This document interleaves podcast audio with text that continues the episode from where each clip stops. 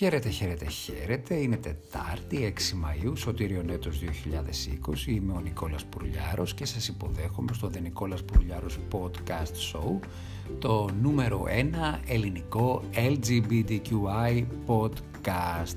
Χωρίς πολλές εισαγωγές, σας πηγαίνω κατευθείαν στο πρώτο μας θέμα της σημερινής μας εκπομπής. Ανυπομονώ κάθε φορά που επιστρέφω για να επικοινωνώ μαζί σας, οπότε δεν θέλω να χάνω καθόλου χρόνο και θέλω αυτό, αυτή η εκπομπή να είναι γρήγορη, να έχει ζουμί, να έχει ενδιαφέρον και να μην είναι ποτέ βαρετή. Με πολύ μεγάλη χαρά παρακολουθώ τον τελευταίο καιρό σε κάποιες σειρές τις οποίες βλέπω, οι οποίες μου αρέσουν πάρα πολύ. Έβλεπα και πριν, αλλά τώρα στην περίοδο της καραντίνας ήταν μια πάρα πολύ καλή παρέα. Δύο σειρές λοιπόν από τις οποίες, ε, τις οποίες παρακολουθώ έτσι με προσήλωση, το This Is Us και το A ε, Million Little Things, το είπα σωστά, γλωσσοδέτης, εισάγουν στην πλοκή τους γκέι χαρακτήρες στην εφηβική ηλικία, έχουν δύο παιδιά στις δύο διαφορετικές σειρές, ηλικίας 12 στα 13, νομίζω 13 και τα δύο, έτσι που ξεκινούν το γυμνάσιο, τα οποία συνειδητούν την ερωτική τους ταυτότητα, το ότι είναι ομοφιλόφιλοι και το λένε και κάνουν outing και το υπέροχο σε αυτό το πράγμα είναι ότι υπάρχει αποδοχή. Η μητέρα στη μία περίπτωση γιατί είναι μια οικογένεια χωρίς πατέρα υποστηρίζει το παιδί πολύ έντονα, πολύ χαρακτηριστικά και μάλιστα προσπαθεί να τον κάνει να νιώσει αγάπη και ότι δεν υπάρχει καμία διαφοροποίηση, σε αγαπάμε έτσι όπως είσαι. Στη δεύτερη περίπτωση, και αυτό είναι το επίσης πάρα πολύ ωραίο, η πιτσιρίκα κάνει outing στη θεία της και εκείνη της λέει δεν έχεις κανένα λόγο τεστ να ανησυχείς, οι γονείς σου θα σε αγαπούν όπως και να έχει, θα σε αγαπούν έτσι όπως είσαι. Το είδα αυτό να συμβαίνει στην πραγματική ζωή σε ένα βιντεάκι στα social media, αν δεν κάνω λάθος στο Twitter, μια κοπέλα, μοντέλο, 17 χρονών, η οποία ζει με την οικογένειά της στη Χαβάη, έφτιαξε ένα κέικ, μια τούρτα, για να είμαστε πιο έτσι, κοντά στην ελληνική, για τους γονείς της και τους λέει ότι αυτή η τούρτα έχει και μια έκπληξη για σας, με τον αδερφό της να καταγράφει το στιγμιότυπο, να ρωτούν οι γονείς τι είναι αυτή η έκπληξη και να απαντάει το κορίτσι είμαι bisexual. Και εκείνη τη στιγμή η μητέρα της γυρίζει και της λέει «Μα αυτό είναι ένα θαυμάσιο νέο». Την αγκαλιάζει, ενώ η κοπέλα κλαίει και μετά έρχεται ο πατέρας και την αγκαλιάζει πολύ δυνατά και της λέει «Δεν αλλάζει τίποτα για μας, σε αγαπάμε το ίδιο, αν όχι περισσότερο από πριν». Και μετά ο αδερφός καταγράφει όλο το στιγμιότυπο, γυρίζει την κάμερα στον εαυτό του και τον βλέπουμε να είναι και αυτός συγκινημένος, με δάκρυα χαράς να τρέχουν από τα μάτια του. Αυτό είναι αληθινή οικογένεια και δεν θα προσθέσω τίποτε άλλο. Θα προχωρήσω σε ένα τραγούδι το οποίο μπορείτε να το ακούτε ως μουσική σφήνα όσοι μας ακούτε από το Anchor και όσοι θέλετε τις μουσικές μας playlist μπορείτε να επικοινωνήσετε μαζί μου να σας τις δίνω κάθε φορά. Μουσικούλα για να πάει κάτω η ευχάριστη συγκυρία, η ωραία συγκίνηση.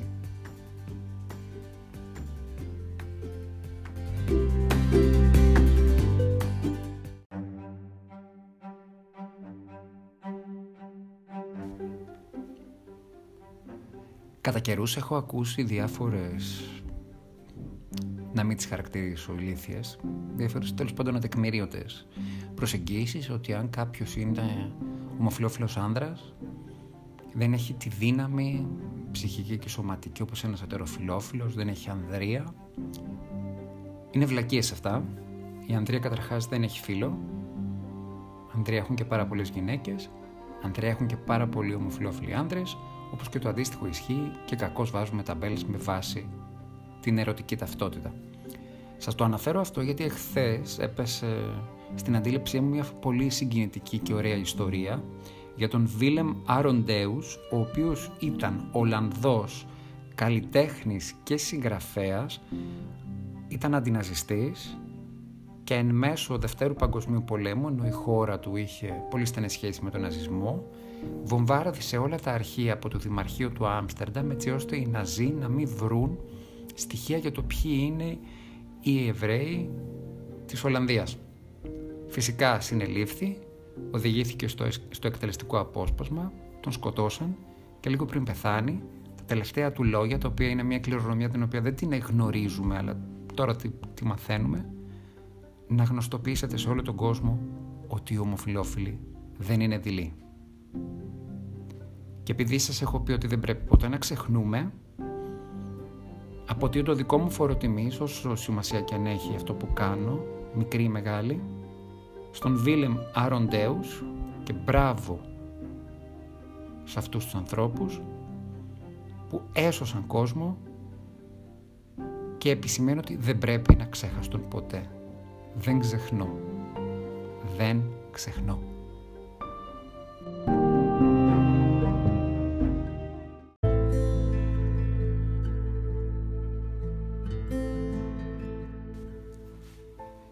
Μιλούσα εχθές με έναν φίλο της εκπομπής ε, στο facebook με προσέγγιση και έχουμε κάνει μια πολύ ωραία συζήτηση διήμερη σε σχέση με διάφορα πράγματα με το περιεχόμενο της εκπομπής, με την LGBTQI κοινότητα αλλά και γενικότερα ε, με τις ζωές μας.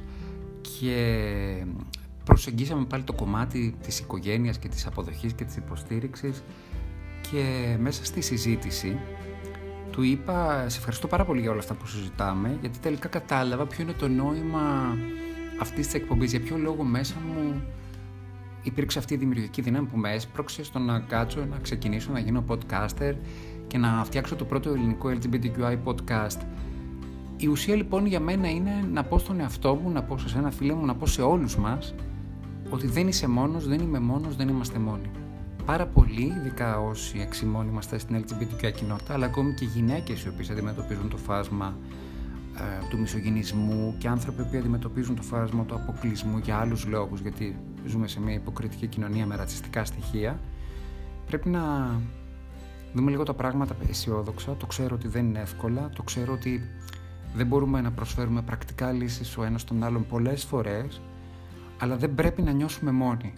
Και ό,τι περνάμε πρέπει να το βγάζουμε προς τα έξω, να το κουβεντιάζουμε, να μην κρατάμε αυτό το δηλητήριο μέσα μας.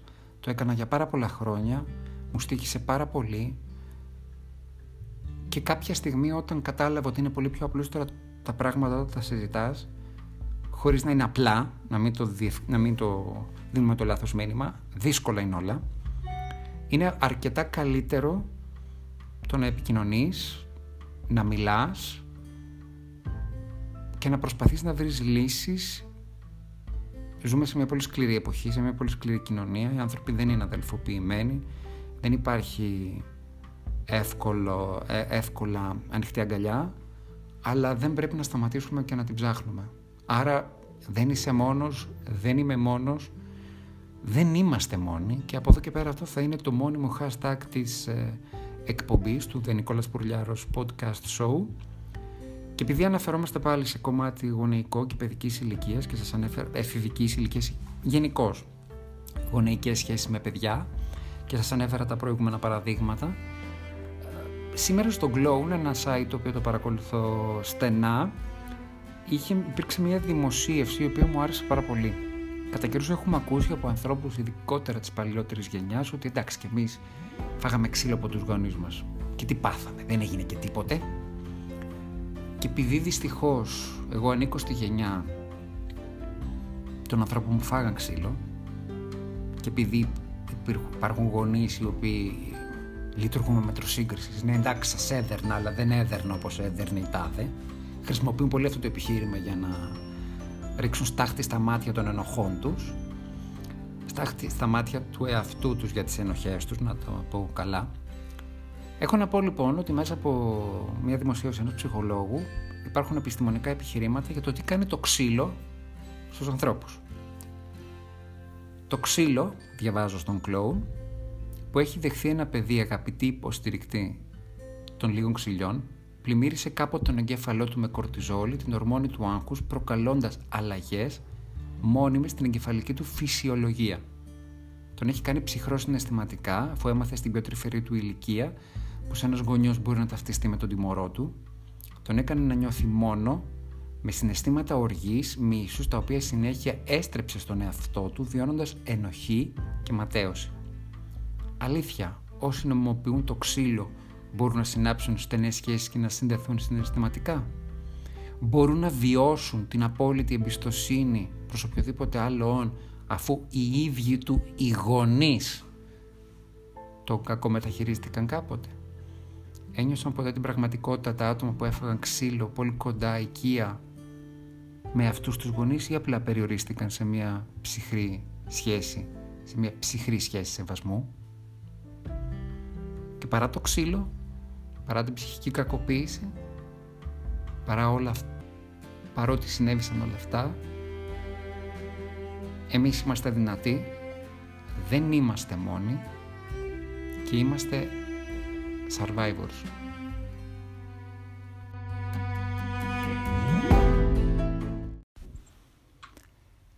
Το The Νικόλας Πουρλιάρος podcast show εξελίσσεται και είπαμε να ξεκινήσουμε και τις συνεντεύξεις, οπότε ήθελα να ξεκινήσω με έναν συνάδελφο σκηνοθέτη, τον Αντώνη το Γλάρο, τον οποίο το γνώρισα πέρσι στο ελληνικό LGBTQI Film Festival του Outview, όπου με την ταινία «Ο Πολυέλεος» κέρδισε το βραβείο της καλύτερης ταινίας μικρού μήκους. Αντώνη, σε χαιρετώ. Σε ευχαριστώ πάρα πολύ που εγκαινιάζεις αυτό το τμήμα του podcast show, του Νικόλας Πουρλιάρος podcast show.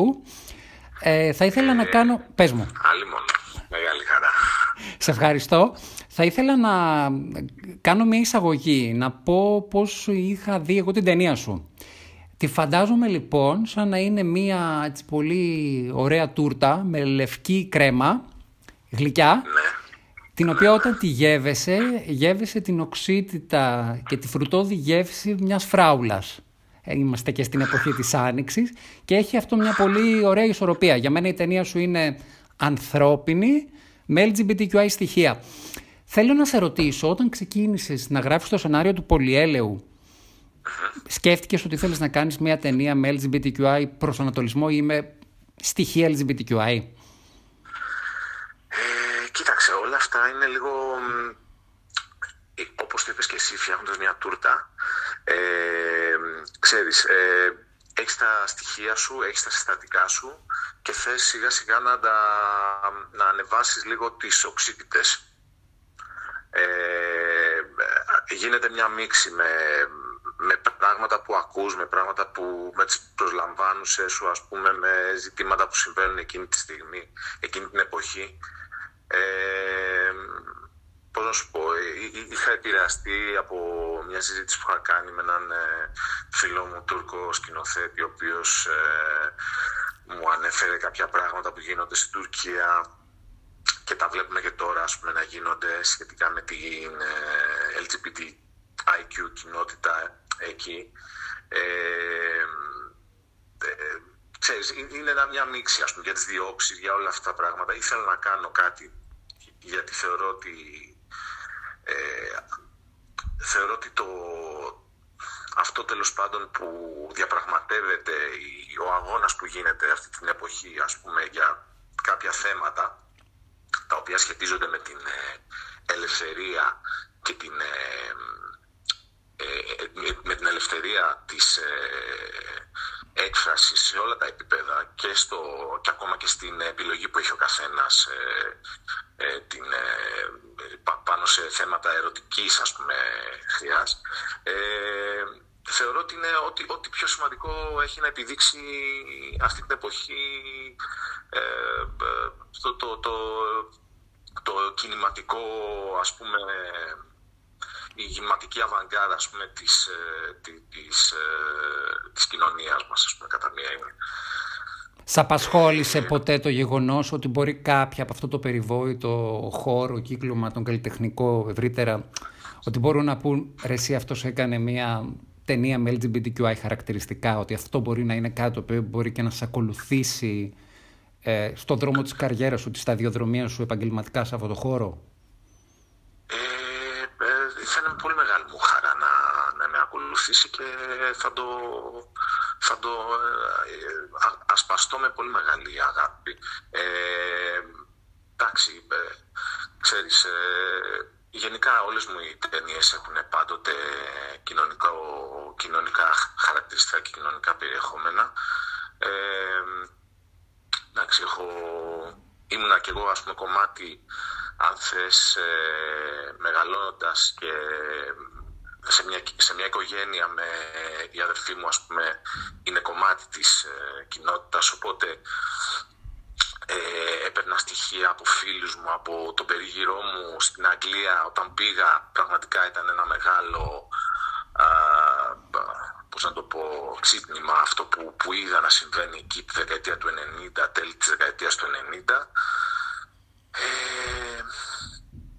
έζησα όλη αυτή, τον, όλη αυτή την προσπάθεια που γίνεται από την κοινότητα για το αυτονόητο κατ' εμέ, ας πούμε αυτό που έπρεπε να έχει συμβεί εδώ και δεκαετίες ε, συμμετείχα ας πούμε και σε, σε γάμους, ε, σε εικονικούς που γινόντουσαν τότε στο πανεπιστήμιο ε, σαν μάρτυρας, ξέρω, ξέρεις, ε, είχα μια παρουσία ας πούμε, μέσα σε αυτή τη διαδικασία. Εξαιρετικό. Ε, Δεν το γνώριζα αυτό, εξαιρετικό. Μπορώ να το λέω, εξαιρετικό, είναι δική μου η άποψη. Οπότε ήταν κάτι που, ξέρεις, είναι κομμάτι της, της ζωής μου ε, όλο αυτό. Πόσα, ε, πόσες συμμετοχές είχε ο Πολυέλαιος σε φεστιβάλ και βραβεύσεις; Ε, νομίζω ότι πρέπει να τα πούμε, να ακούγονται αυτά, γιατί είναι ένα λιθαράκι και αυτό που συμβάλλει στην προαγωγή του λεγόμενου queer LGBTQI ναι. ελληνικού κινηματογράφου. Ε, ε, ξέρεις, κάνοντας ε, αρχικά γιατί έγινε στα πλαίσια του, του μεταπτυχιακού που έκανα, ήταν η πτυχιακή μου εργασία, ε, ο Πολυέλαιος, οπότε πραγματικά το Πανεπιστήμιο, ξέρεις, δεν, έφερε, δεν υπήρχε κανένα απολύτως πρόβλημα. Ήταν πολύ δεκτική στο να, να κάνω μια queer ταινία, ας πούμε, LGBTQ στοιχεία. Ε, ε, η ταινία έγινε, ε, έχει, έχει ταξιδέψει, έχει βραβευτεί σε πολλά φεστιβάλ και στην Ελλάδα και στο εξωτερικό. έχει κάνει ένα υπέροχο ταξίδι στο να φτάσει μέχρι και το... Δηλαδή μπήκαμε στο short film ε, list των, ε, του Φεστιβάλ των Κανών και από εκεί έγινε ένα άνοιγμα ε, δηλαδή ήταν ταινία πολύ ε, παραγωγή και φεστιβάλ, ας πούμε curators φεστιβάλ και έχει παίξει σε πάνω από 60 φεστιβάλ σε όλο τον κόσμο. Είναι πολύ, είναι δηλαδή, πολύ σημαντικό αυτό. μου ήρθε, ναι, είναι, είναι πάρα πολύ σημαντικό.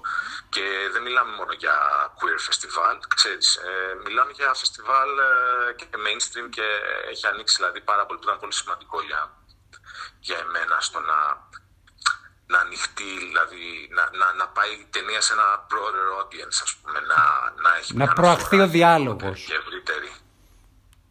Να προαχθεί ο διάλογος. Ναι, ναι, αυτό είναι το ζητούμενο. Δηλαδή, όταν κάνουμε, όταν κάνουμε τέχνη, αυτό κοιτάμε. Δηλαδή, να μιλήσουμε με όσο δυνατόν μεγαλύτερο κοινό και με μεγαλύτερο εύρος. Ε, είμαστε, πώς να το πω, είναι αυτό το σύνδρομο της πεταλούδας. Είμαστε αμολά με μικρές πεταλουδίτσες. Εξαιρετικό. Οποίες... Εξαιρετικό, δεν το είχα σκεφτεί αυτό.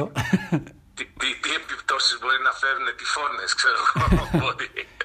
είναι αυτό που λένε το πέταγμα της πεταλούδας στην Κίνα μπορεί να προκαλέσει ένα τυφώνα στη, ναι, ναι. στην σωστό, Ευρώπη. σωστό. Έχεις δίκιο. Και η τέχνη κάπως έτσι πρέπει να λειτουργεί. Αυτή την εποχή. Κάπως έτσι εγώ το βλέπω, ναι. Δηλαδή κάνουμε κάτι, μικρές μικρές αιτούλες πετάμε, είναι ε, με, με πενιχρά μέσα, με πενιχρούς πόρους. Ξέρεις πώς γίνονται αυτά τώρα. Ναι, ναι, ναι. Δυστυχώ. σήμερα, σε μικρομίκου. Αντωνί, ε, αυτή την εποχή μια άλλη σου ταινία.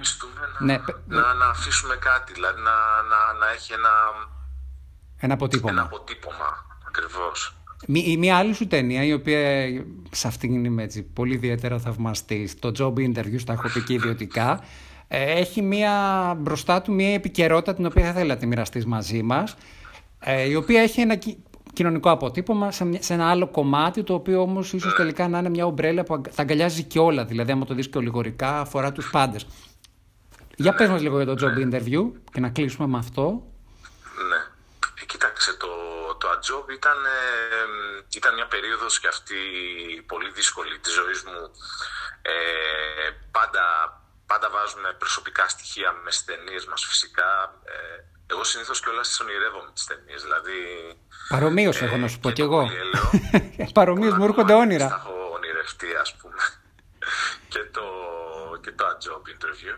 Ε, εντάξει, το job ήταν, ε, ήταν μια περίοδος που μέσα στην κρίση ε, ε, ε, είχα βγει από μια πολύ δύσκολη συνθήκη και, και οικονομική και ήθελα να σκεφτόμουν να φύγω έξω.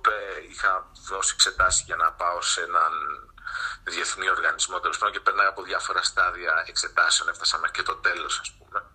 Ε, οπότε ήταν αυτό. Έζησα αυτή την εμπειρία της, ε, πώς να το πω, της εργασιακής έτσι, ε, ανάκρισης κατά μία έννοια. Mm-hmm. Ήταν αρκετά σκληρό και βέβαια εγώ το έντυσα, πήρα αυτό το, το πόνο και τον ε, μετασχημάτισα σε, σε, θέλω να πιστεύω σε κάτι ζωντανό, σε κάτι λειτουργικό και κάτι ε, ε, ευελπιστούμε όλοι οι σκηνοθέτες, δηλαδή να έχει και μια οικουμενικότητα και να αφορά περισσότερο κόσμο. Δηλαδή το, το προσωπικό να γίνει οικουμενικό στο βαθμό που είναι αυτό εφικτό. Πού θα προβληθεί η ταινία, θα έχει ένα streaming στα Χανιά. Τι ακριβώς συμβαίνει αυτό, ενημέρωσέ μας. Α, ναι, στα... μου το ζητήσανε. Είχα αυτό το υπέροχο φεστιβάλ που γίνεται στα Χανιά. Ε, έπαιξε ταινία πριν από δύο μέρες εκεί. Ε, είναι μια πρωτοβουλία που έχει αναλάβει το φεστιβάλ των Χανίων ε, έτσι αυτές, αυτή την εποχή τώρα που είμαστε όλοι λίγο πολύ κλεισμένοι μέσα οπότε δίνει τη δυνατότητα κάθε βράδυ να δούμε κάποιες ε, μικρού μήκους ταινίες που έχει επιλέξει το ίδιο το φεστιβάλ ε, στο, στη σελίδα που έχει στο facebook και είναι πραγματικά πάρα πολύ, πάρα πολύ ωραίο και πολύ τιμητικό ας πούμε. το χάρηκα πάρα πολύ που έπαιξε ταινία, που έπαιξε ταινία μου εκεί πέρα είναι, είναι ωραίο να βλέπεις ε, σου λέω και πάλι είναι αυτό που ζητάμε δηλαδή σαν, σαν δημιουργία αυτό θέλουμε να να πούν κάποια πράγματα, να, να, δειχθούν κάποιες, να γίνουν κάποιες συζητήσεις, να πετάξει πεταλούδα μας όσο πιο μακριά γίνεται. Εγώ να πω κάθε εμπόδιο για καλό, αυτό που το λέμε πολύ τακτικά όσο συναντάμε προβλήματα. Δεν έφυγε στο εξωτερικό, αλλά ευτυχώς έμεινες εδώ, έκανες τις ταινίες που έκανες. Και γίνονται αυτές οι νήξεις, προάγει το διάλογο. Θέλω να σε ευχαριστήσω πάρα πολύ για αυτή τη συνέντευξη και να σου πω το εξής: Ότι σε υποδέχθηκα με μουσική σφίνα το Eye of a Tiger με, ρόκι και σε αποχαιρετώ με μουσική σφίνα το Sisters are doing it for themselves. Σε ευχαριστώ πάρα πάρα πολύ Αντώνη Γλάρο. Να είσαι καλά και θα χαρώ πολύ να τα πούμε και από κοντά αλλά και με αφορμή κάποιο άλλο καλλιτεχνικό δημιούργημα στο Νικόλας Πορλιάρος Podcast Show. Έγινε Νικόλα μου, καλή επιτυχία. Να σε καλά γόρνα μου, σε χαιρετώ. είμαστε σε επικοινωνία. Να σε καλά, χάρηκα πολύ.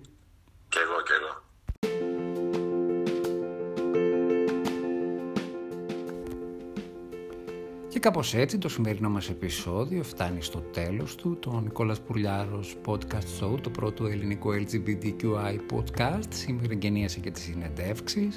Είμαι πάρα πολύ χαρούμενος που εξελίσσεται αυτό το πράγμα. Χαίρομαι πάρα πολύ με τη θέρμη της αγάπης σας και την υποστήριξή σας. Εγώ θα είμαι εδώ, θα συνεχίσω με την ίδια θεματολογία σε μια εκπομπή η οποία απορρεύεται χωρίς παροπίδες, έχει χιούμορ, συγκίνηση και πάνω απ' όλα ανθρωπιά. Με ακούτε στο Anchor όπου μπορείτε και απολαμβάνετε τις μουσικές μας φίνες, στο Breaker, στο Radio Public, στο Spotify το οποίο δεν ξέρω για ποιο λόγο το ξεχνάω, στο Pocket Cast, στο ε, Apple Podcasts και στο Google Podcasts, επιτέλους το καταφέρω και τα θυμήθηκα όλα. Σας ευχαριστώ πάρα πάρα πολύ και επειδή ξεκινήσαμε λίγο περίεργα, είχαμε ε, τα θετικά, τα αρνητικά όπως και σε κάθε εκπομπή και ανεβάσαμε γκάζια στο τέλος με λίγο Eye of a Tiger, με Sisters are doing it for themselves. Κλείνουμε με Titanium γιατί αυτή η εκπομπή θέλω να είναι, να είναι Titanium, να σας ανεβάζει, να ανεβάζει εμένα πρώτα απ' όλα ψυχολογικά για να έχουμε μια, να συνεχίσουμε να έχουμε αυτή την πολύ ωραία επικοινωνία που έχουμε μεταξύ μας και μακάρι κάποια στιγμή να μπορέσουμε να βρεθούμε και από κοντά, να φαντάζομαι έχω στόχους μελλοντικά όταν πάνε όλα καλύτερα και θα μπορούμε ξανά να βρεθούμε, να κάνουμε έτσι ένα πολύ ωραίο πάρτι. Και ο δημιουργός αυτής της εκπομπής, filmmaker δηλώνει, κινηματογραφιστής, βιβλίο έχει γράψει, διδάσκει Ιταλικά, έχει δουλέψει φωτογράφος, έχει υπάρξει ε, συντάκτης σε lifestyle έντυπα να δοκιμάσει και το ρόλο του TJ και να παίξει μερικές από τις μουσικές που έχουν φιλοξενηθεί στο podcast του. Σας ευχαριστώ πάρα πολύ. Δεν είσαι μόνος, δεν είμαι μόνος, είμαστε μαζί, σας αγαπώ. Τα λέμε αύριο. Titanium για το τέλος.